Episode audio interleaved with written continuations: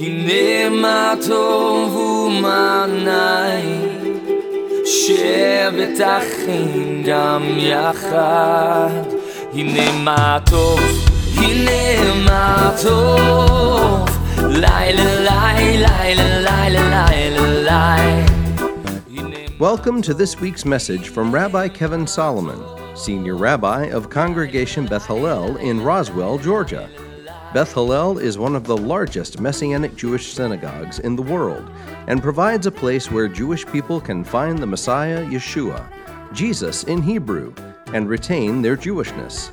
It's also where Gentiles worship and embrace the roots of the faith in drawing closer to God. Click the link in the description to support this ministry or to view our YouTube channel. Let's join Rabbi Kevin now as he shares this word from Scripture. Rabbi Kevin is out of town this week, but we are thrilled to have one of our own speak this Shabbat. Ravi Goldberg is a second generation Messianic Jew. The son of a Messianic rabbi, Ravi is the current president of the Young Messianic Jewish Alliance, which is the largest youth and young adult organization in the movement. In addition to his full time job, he is also currently pursuing his MBA at Georgia Tech. Let's welcome Ravi Goldberg. Thank you so much, Michael. Thank you. I appreciate that. It's great to be with you on this Shabbat. And uh, like Michael uh, gave the blessing, we're counting the Omer this week. And uh, and as we're doing that, the passage on my heart comes from a time when the people in the story were counting the Omer. And so, if you want to turn with me over to John chapter 21, that's the passage that's been on my heart this past week. John chapter 21, it's, a, it's between Passover and Shavuot, between Yeshua's resurrection and when the Spirit is poured out in Jerusalem on Shavuot. And so the disciples and Yeshua are definitely counting the Omer during this time, but they're not just counting the Omer for Yeshua, it's also his countdown until he's going to ascend to heaven and go back to the Father. It's his countdown of these final 40 days to be with, invest in, and pour into the disciples that he is entrusting to lead his people. It's these, tw- it's these people that he's entrusting to lead his community and to share the good news that he is the Messiah with the Jewish people in the world. And he has this countdown of 40 days for the last reminders he wants to give them and his last commission to them. And he does this in John chapter 21. But as I look at John chapter 1, part of this, in the, what he does with his disciples in this final time period, is this recommissioning. Because when Yeshua was taken to be, to be killed, his disciples fled. They had pledged their lives to him that he was the Messiah, they were going to follow him. And then in this intense moment, they run away. And in this intense moment, I think Yeshua rose from the dead. I think there's this excitement, there's this joy, but there's also probably in their lives this sense of failure. They make all of these promises to Yeshua, especially Peter, that they were never going to leave him, that they would be with him till death. And then when he needed them most, in his most intense moments, they left. But in this passage where Yeshua is spending time with his disciples, and giving them these final words, he also recommissions them that their lives are not defined by their mistakes and their failures. And that just as he rose from the dead and the grave could not contain him, he is calling his disciples to be fully alive and to be free from the guilt, shame, and fear that can hold them back from God's calling on their lives. And in this passage that he recommissions his disciples, he is calling them to be fully alive and to be fully into the calling that he has for them. And as we look at this passage that probably that happened around this time of year in the season between Passover and Shavuot during the counting of the Omer, it's my prayer that in our lives we would be free from whatever guilt, shame, and fear holds us back and that we would be liberated to be fully alive and to walk in the unique calling that God has for each of us. And I think there are so many lessons and words for us as we do that in this chapter. And so I want to go through it with you tonight. And so if you want to turn with me to John chapter 21, we're going to look at the entire chapter, but we're going to start with the first part of this story in verses 1 to 14. And I'll read it if you want to join and read with me. It's in page, I think, 1034 of the, uh, of the Tree of Life Bibles uh, with you, page 1034. Uh, after these things, Yeshua revealed himself again to the disciples at the Sea of Tiberias, the Sea of Galilee. Now, here is how he appeared Simon Peter, Thomas called the twin, Nathanael of Cana in Galilee, the sons of Zebedee, and two of the other disciples were all together. Simon Peter said to them, I'm going fishing. We're coming with you, they said. And they went out and got into the boat, and that night they caught nothing. At dawn, Yeshua appeared on the beach, but the disciples did not know that it was Yeshua. So Yeshua said to them, Boys, you don't happen to have any fish, do you? No, they answered him. He said to them, Throw the net off to the right side of the boat, and you'll find some. So they threw the net, and they were not able to haul it in because of the great number of fish. Therefore, the disciple whom Yeshua loved said to Peter, It's the Lord. When Simon Peter heard it was the Lord, he tied his outer garment around him, for he was stripped down for work, and threw himself into the sea. But the other disciples came in the boat from about 200 cubits offshore, about 300 feet, dragging the net full of fish. When they got out to the land, they saw a charcoal fire with fish placed on it, with some bread. And Yeshua said to them, Bring some of the fish you just caught. Simon Peter went aboard and he hauled the net to the shore. There were 153 fish, many of them big, but the net was not broken. Yeshua said to them, Come, let's have breakfast. And none of the disciples dared to ask him, Who are you? knowing it was the Lord. Yeshua comes and he takes the bread and he gives it to them, and likewise the fish. Now, this was the third time that Yeshua revealed to disciples. Was this was the third time Yeshua was revealed to the disciples after he was raised from the dead. And I'll just pray before we dig in. Father, as we open up your word tonight, would you open our eyes to see what you want us to see? And we invite you to give life to us today through your word. In Yeshua's name, amen. In the passage, one of the things that stick out to me is that it says there were 153 fish, super specific. But then in the beginning of the passage, when it names the disciples, it says there was Peter, there was Thomas, there was Nathanael, the sons of Zebedee, and then two other disciples. I'd hate to be one of those two disciples, right? You don't get named. It, it, names the number of fish, doesn't even put their names in the text. It's funny to me what details are included the number of fish, not the names. And uh, as I thought about that, I was just thinking about the significance of that. And these disciples gathered together. And I'm thinking they, they've come to this place because when Yeshua rose from the dead and he appeared to them the first time, he told them, Go to Galilee to the specific mountain, and I'm going to meet you there. And so these disciples are gathered there waiting for Yeshua, for him to suddenly appear again. And these disciples that are gathered, whether they're the ones that are named, whether they're the ones that are unnamed, all of them are there because they've been called by Yeshua, because he chose them personally, because he had a calling for them personally. And whether they were recognized in this text by name or not recognized by name, they were personally called and chosen. And I just sense that one of the things God has for us is as we follow him, as we serve him, we're not always recognized. And there are some people, people in this congregation who probably serve so much and probably have not been recognized and noticed in different ways, in different lives. At work, you can serve and not be noticed. But I love that what Yeshua says is regardless of whether people notice, I have personally chosen you, I have personally called you, I've called you by name, and I have a calling for you.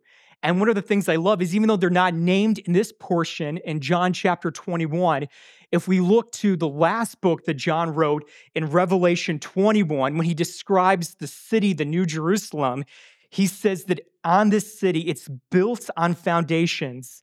And on these foundations are the 12 names of the 12 emissaries of the Lamb. Right now, during their lives, they may not be recognized, but there is a day coming when all of them are going to have their names inscribed. And right next to Peter's name is going to be one of these names of these disciples who weren't named here.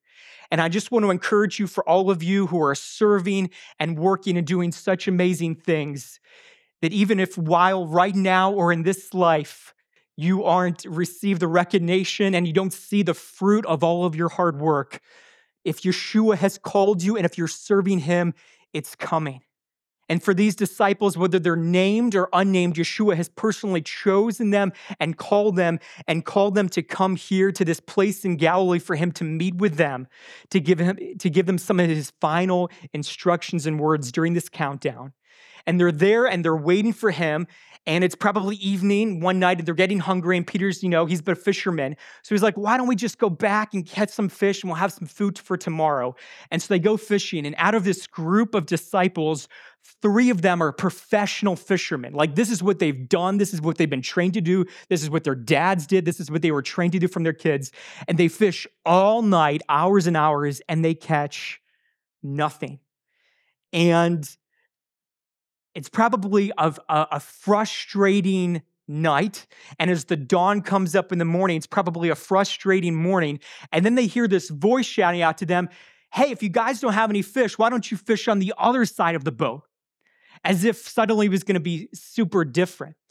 And uh, as I think about it, it's kind of like makes me think, okay, if I'm going into work one morning and I see like one of the IT guys at work and he's been there all night working on a, like a computer problem that he's not been able to solve, and I'm just like, well, have you restarted the computer? And he's like, it's not that kind of problem. Like, that would have done it. I would have done it already, right? It's this annoying, stupid question, uh, but they do it and they discover that it's Yeshua because what happens is a miracle. They go from like hours and hours of catching nothing to within minutes getting a full uh, a full net of fish that it's they could almost break.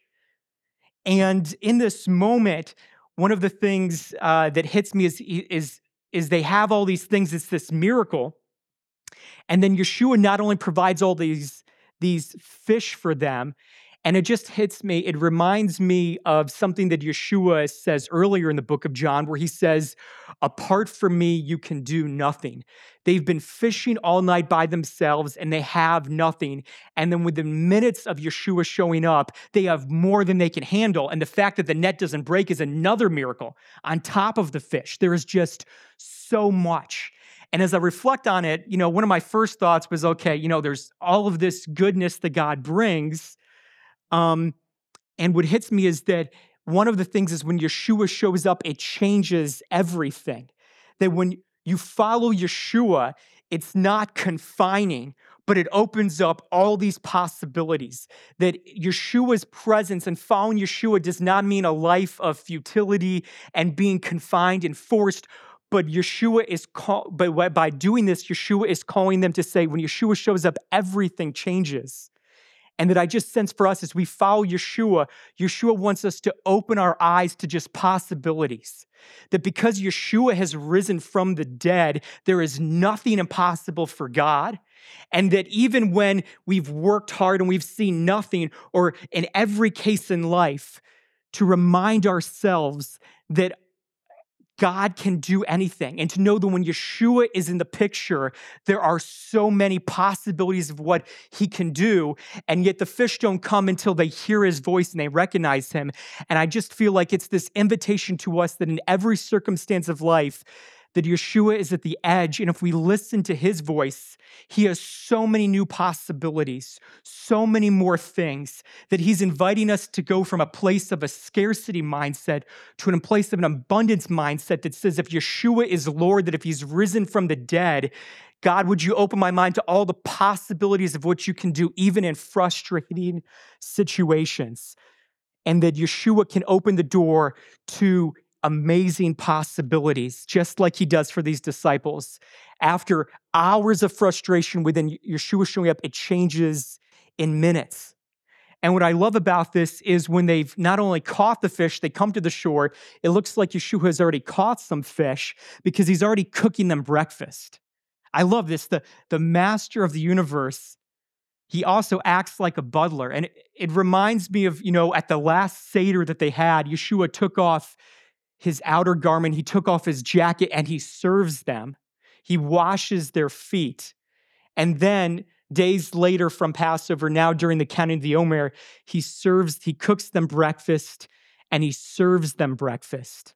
And I just love this picture that we have of who Yeshua is that he's the master of the universe, holds all power, came back from the dead, and he's cooking breakfast and serving breakfast to his boys. And, um, and, and, and, and it's this picture of who Yeshua is uh, all powerful, and yet serves us. And when He's with us, that changes everything. And I he, and apart from Him, we can do nothing. But with Him, there are endless opportunities. And what's interesting about this miracle is this isn't the first time this kind of thing has happened to them, that they're fish, they catch nothing, and then they just get this massive catch. It actually happened at the beginning of their time with Yeshua, too. In Luke chapter 5, Yeshua is teaching he teaches by the Sea of Galilee. And afterwards, he's talking to Peter and he's talking to them, and he finds out they've fished on light and caught nothing. He calls them to go out a net, and that's when they get this huge uh, catch of fish so big that their boats almost sink. Yeshua repeats the same miracle. He recreates the same miracle from when he called them he recreates that same miracle now. And just like he recreates the same miracle, I get this sense that he's also, right, recommissioning them, that their failures of, of the past, of abandoning Yeshua in the past, don't define them. But just like he had called them those years ago, he is recommissioning them now. And so he recreates this miracle, but then he goes deeper of all the disciples that fled from Yeshua, probably the one that sticks out the most is probably when Peter does, because when Peter leaves, he doesn't just flee, but he renounces Yeshua and he renounces him three times. And it says in this passion that is uh, in this portion as Yeshua is talking to Peter that when he calls him and asks him if he loves him, Peter is grieved when Yeshua asks if he loves him. And one of the interesting things in this moment where Yeshua talks to Peter, there's a few interesting details. And so I'd like to read the next portion of this with you in John chapter 1 before we dig in. And so beginning in verse 15, verse down to verse 19, it says, But after they had finished breakfast, after Yeshua had served them breakfast, Yeshua said to Simon Peter, Simon, son of Jonah, do you love me more than these? Yes, Lord, he said to them, You know that I love you. He said to him, Feed my lambs. He said to him again a second time, Simon, son of Jonah, do you love me? Yes, Lord, he said, You know that I love you. He said to him, Take care of my sheep. Yeshua said to him a third time, Simon, son of Jonah, do you love me? Peter was grieved because Yeshua said to him for a third time, Do you love me? And he said to him, Lord, you know everything. You know that I love you. Yeshua said to him, Feed my sheep. Amen, amen, I tell you. When you were younger, you used to dress yourself and walk wherever you wanted. But when you grow old, you will stretch out your hands and someone else will dress you and carry you to where you do not want to go. Now, he said this to indicate what kind of death Peter was going to have to glorify God. And after this, Yeshua said to Peter, Follow me.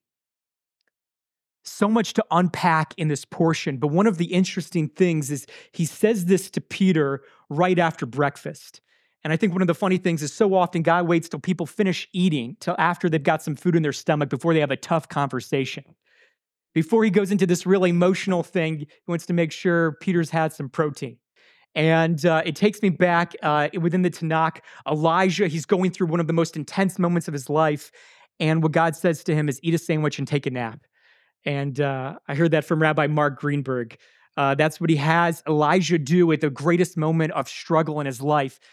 They have to unpack a lot of things, but he says, first, eat a meal and take a nap. And so he starts off with after they finish breakfast, he then has this tough conversation with Peter. But one of the interesting things is that Jess said that they've had this breakfast over a charcoal fire. And fire's mentioned a lot of times in scripture, but a charcoal fire is only mentioned twice in the scriptures. Those Greek words are only mentioned twice. And the last time Peter was around a charcoal fire, it was the night he betrayed Yeshua.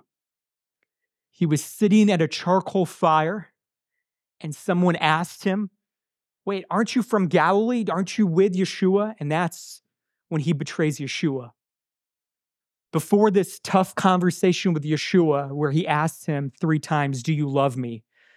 The last time Peter had the sight of a charcoal fire and smelled a charcoal fire was when he would denied Yeshua three times.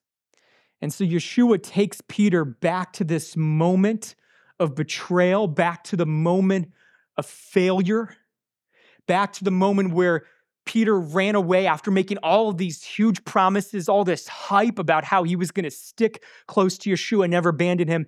And he takes him to the moment of betrayal, the probably the most painful moment in Peter's life, and he recreates it. And so Peter is smelling the the smoke of the charcoal fire, and he has Yeshua ask him these questions Simon, son of Jonah, do you love me? And he drives it home. He says his full name. He is bringing it back to, jo- to Simon, to Simon Peter. He is bringing the pain of it back. And it says that Peter is grieved and he has these thoughts, right? Probably, right? He ran to Yeshua just a few moments ago before breakfast, right? He's got this joy about Yeshua. But probably in the back of his mind is his failure. In the back of his mind, when he is with Yeshua, when he's trying to have intimacy with Yeshua, when he's trying to follow Yeshua and serve Yeshua, in the back of his mind is this reminder of his failure. And it's just the undercurrent. And Peter wasn't the only one who would ran away from Yeshua. All the disciples did. It's probably in the back of all of their minds too as this is happening. That Yeshua is asking if they loved him, but in his hardest moment, they fled. And in this moment where Peter is wrestling with the weight of his failure, and Yeshua brings the weight of his failure to the forefront, Yeshua's response to him when he says, Yeshua, you know I love you. And he's questioning how Yeshua feels about him. Yeshua's response is to entrust him with the most precious and important thing in his life. He recreates the moment of pain so that all of the feelings of failure can come to the surface of disappointing Yeshua. And by entrusting to him what's most important, Yeshua frees him from the guilt and the shame and the fear that has been this undercurrent. And I, I love how Yeshua does that. That Yeshua doesn't just call you, Peter to serve him, but he wants to first liberate him and free him from all of the guilt, shame, and fear that have held him back. And I love that Yeshua has that same call for us that as we follow him, he doesn't want us to serve him, to try to have intimacy with him, and to spend time with him with this undercurrent of guilt about what we've done wrong in this past, with an undercurrent of shame about the mistakes that we've made and the worst that we've done, about fear of, okay, well, I've done that before. I'm afraid I'm going to make the same mistakes in the future. Yeshua didn't want that hanging over Peter, and he doesn't want that hanging over us. And in this moment, as Peter smells the fire, Yeshua frees him of those things. And Yeshua recommissions him. But this commission and this affirmation of Yeshua's love for him also comes with these commands, right? You, you think, okay, you've had this really special moment, and then Yeshua brings up Peter's death, like real mood killer, real change. But I think there's a few interesting things about that, right? Just like as he's asking Peter if he loves him, there's this pain, but there's this healing. I think just as Yeshua brings up Peter's death, there's this uh, that's hard, but on the other hand, there's this comfort to it, right? Because he tells Peter, at the end of your life, you're going to die for me. That at the end of your life, you're going to be faithful, right? In the past, Peter's fears outweighed his love for Yeshua and his courage, but Yeshua is telling him it's painful to hear about the future that he's going to die, but it's also this in the end, your courage will overcome your fears. In the end, your love for me will be stronger than your fears. And it hits me right, like John writes later on perfect love casts out all fear.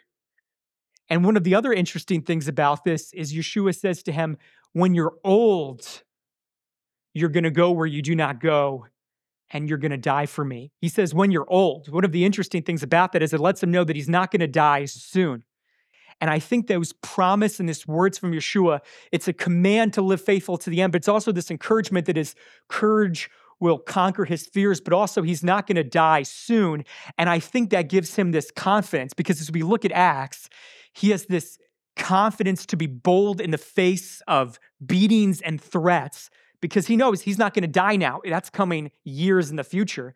There's this moment in Acts 12 where Peter is on death row, chained between two guards, ready to be killed, and yet he peacefully sleeps through the night until God rescues him. I think knowing that his death was going to be far in the future gave Peter this confidence to be bold now and this peace to rest when he needed to sleep. And I love that when Yeshua speaks, his words can be hard, but there's also this comfort and healing and courage that his words can give us as he gives Peter this message and he calls him to follow him.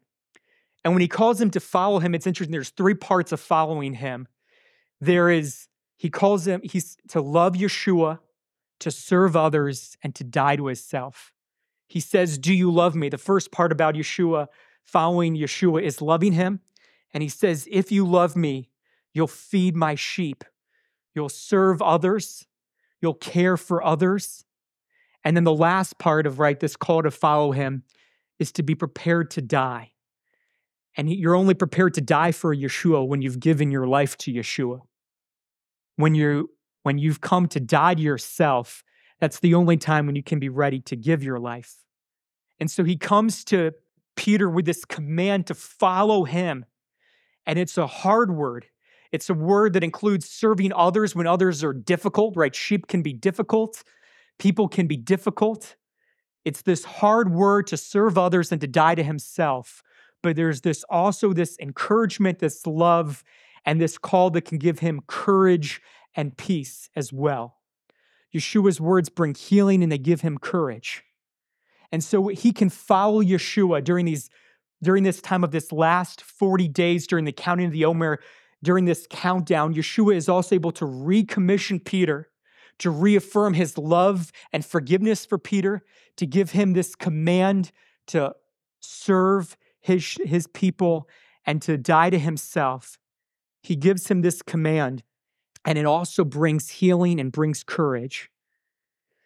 And I love that about Yeshua, that Yeshua's words are both hard and they give us courage. And then let's read the last passage in the scripture of these last words that Yeshua gives to them, this last part of the story. In John 21, beginning of verse 20 to the end of the chapter, Peter, turning aside, sees the disciple following them. This was the disciple that Yeshua had loved, who had also reclined at Yeshua's chest during the Seder meal. The one who said to Yeshua, Master, who is the one to betray you? And seeing him, seeing this other disciple following him, Yeshua said, or Peter said to Yeshua, Lord, what about him? And Yeshua said to Peter, If I want him to remain until I come, what is it to you? You follow me. Therefore, this saying went out among the brothers and sisters that this disciple would not die. Yet Yeshua did not say to him that he would not die. But if I want him to, uh, to remain until I come, what is it to you? This is the disciple who is an eyewitness of these things and wrote these things down. And we know that his testimony is true. There are also many other things that Yeshua did and if all of them were to be written one by one, I suppose not even the world would have room for all of the books being written. At the last part of this recommissioning that Yeshua gives to Peter, he sees this other disciple and he asks about this other disciple. And Yeshua's challenge to him, I don't know if Peter's motivation is like collaboration, like when I'm going through this hard moment, is someone else going to be with me? Or I don't know if his motivation is competition, like, okay, because right because bef- beforehand he had been boasting about how he would be more faithful to Yeshua to all the other disciples, right? I don't know if he's asking if he's going to be more faithful to Yeshua to this other person, or if he's wondering the other person will be with him. But either way, as part of this recommissioning, Yeshua's words to him are focus on the calling I've given you not to compare yourself to others. Yeshua doesn't just free him from guilt, shame, and fear, but he also frees him from comparison. And he also gives him the secret of how to be faithful to him, how to serve others when it's hard, and how to die to yourself when it's hard. It says that Peter looked behind him and he saw the disciple whom Yeshua loved. And what's interesting about this other disciple is that we see later on that this is the disciple who wrote this book, right? But he never names himself in the book. He always refers to himself as the disciple whom Yeshua loved. And there's probably a lot of reasons he could have named himself the disciple who, who Yeshua loved. In this book, he is the one who is closest to Yeshua. He's the only one who stays with Yeshua to the very end. All the other disciples leave Yeshua, right? They run away. This is the one disciple who stays. After Yeshua rises from the dead, this is the first disciple to, rec- to believe that Yeshua rose from the dead. When he's running to the tomb when he hears the tomb is empty. He's the first one to get there. He's the most courageous disciple. He stays to the end. He's the fastest disciple. He gets there first. He's the first one to believe Yeshua rose from the dead. He's the first one when they're in the boat and they get all the fish. He's the first one to recognize that the person they're talking to is Yeshua. He's like the first in every category, but he never names himself. Instead, he chooses to define himself as the disciple that Yeshua loved. And I think this was his secret. His secret to his courage, his secret to being faithful to Yeshua, his secret to intimacy with Yeshua and to following Yeshua was that his identity was in being the one whom Yeshua loved. And later on, John is going to write, he's going to say, We love God because he first loved us. The call to follow Yeshua is hard. Loving him is hard. Serving others is hard. Dying to ourself is hard. But the secret is to first know how much Yeshua loves us. This disciple, he never compares himself to others. His identity is never relation to how much he's done compared to others. It's always that Yeshua loved him. And I think he calls himself the disciple whom Yeshua loved also to show the rest of us as disciples. That is the identity Yeshua is calling us to, and the secret to staying faithful to him and his commission on our lives when it gets difficult. And the last part of these verses in this commission is just kind of interesting to me. Uh, it talks about, right, in these last few verses as it's wrapping up, it says that uh, Yeshua said to him, If I choose to have the disciple whom I love remain until the end, what is it to you, right? And then it says, the saying went out that he was going to live forever. And he says, Yeshua didn't say, I was going to live till he returns. He says, if he lives till I returns. He talks about this confusion. And then he talks about the fact that that he was an eyewitness, that he saw these things happen and he wrote it down so you can trust it. And then he says, I didn't write everything down though. He says there were so many stories of what Yeshua said and did. The book, the world could not contain how many books to be written. There were so many stories, but these were the ones he chose. These were the stories he chose to include, that the Spirit of God inspired him to include, that every story in the scripture matters. There's, but also every detail matters, right? It, it, he said, Yeshua didn't say, I was going to live till he returns, but if. The one difference between what the other people thought and what Yeshua said was one word. One word. And I love that how John ends this book is by saying every story in the scripture matters and every detail matters.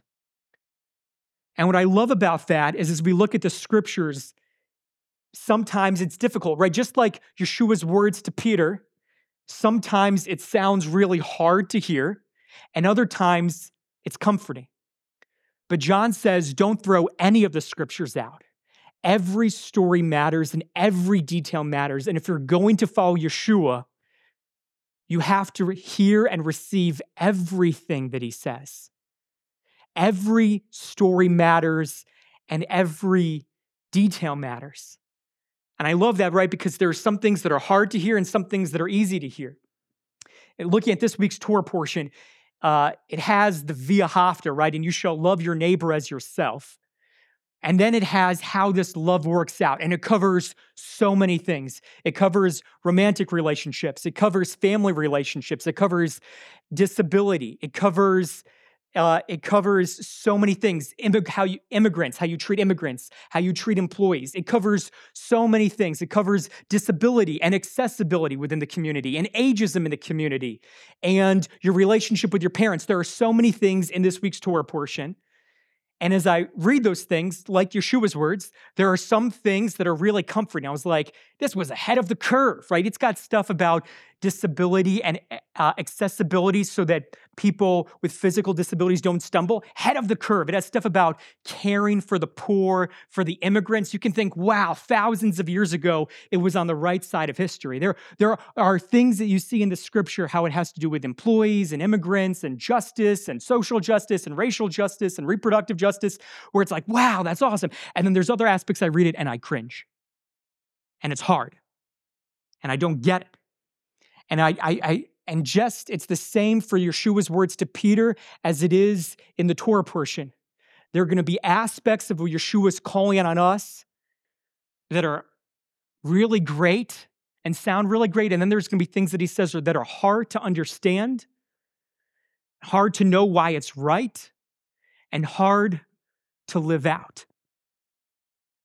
But what John tells to us is as Yeshua recommissioned Peter with hard words and comforting words, as Yeshua recommissions and commissions us to follow him, there are going to be some things that Yeshua says, some things in the scriptures that are hard, but he's calling us to embrace all of them. Because just like with Peter, it's only through the painful conversation can he liberate Peter from the guilt, the shame, and the fear. Only the healing can only happen by going through those painful words. And I, I love that John ends this chapter, he ends his book, he ends this story with we have to receive every word of Yeshua and every word of the scriptures in accepting his call. But we can do it because he first loved us, right? This story is about the master of the universe who serves us, who acts like a butler, the king of the universe who dies for us. There's no other gods that sacrifice for their people and forgive you when you fail them. only the God of Israel. And Yeshua, as the Messiah who dies for us, who loved us first, that when he says things that are hard and when he sees things that are easy, we can trust him with all of it because we know who he is.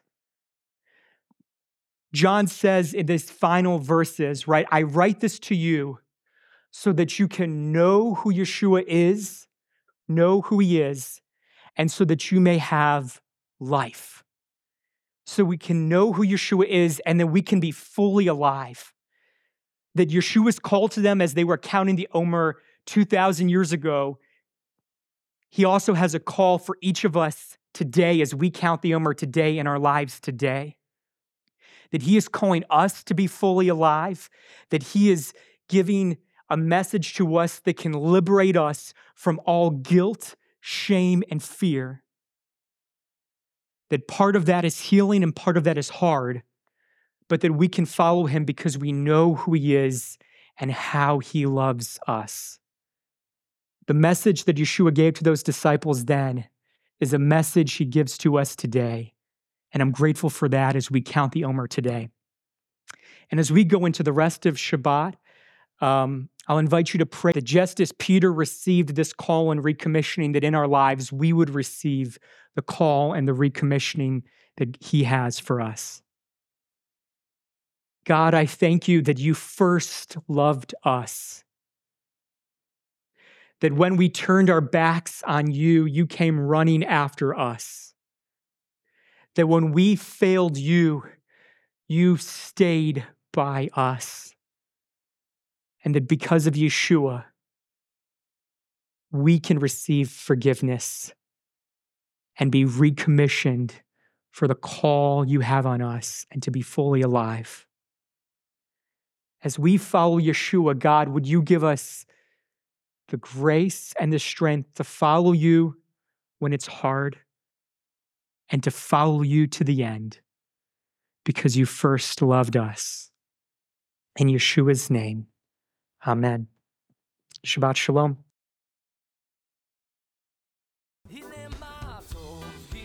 Thank you for listening to this week's message from Rabbi Kevin. Please like, subscribe, and share this link with a friend. We would be grateful to receive your tax deductible gift to further the good news of Messiah Yeshua. To make a contribution, please click on the PayPal link in the description. Also, to view our regular services, click the link in the description for our YouTube channel. If you would like more information about Yeshua the Messiah or how you can become part of our Beth Hallel family, please visit our website at bethhallel.org. That's B E T H H A L L E L dot O R G. Or call 770 641 3000. If you are in the metro Atlanta area, please visit us for an Erev Shabbat service, Friday nights at 8 o'clock, or Shabbat services, Saturday mornings at 11. God bless and shalom.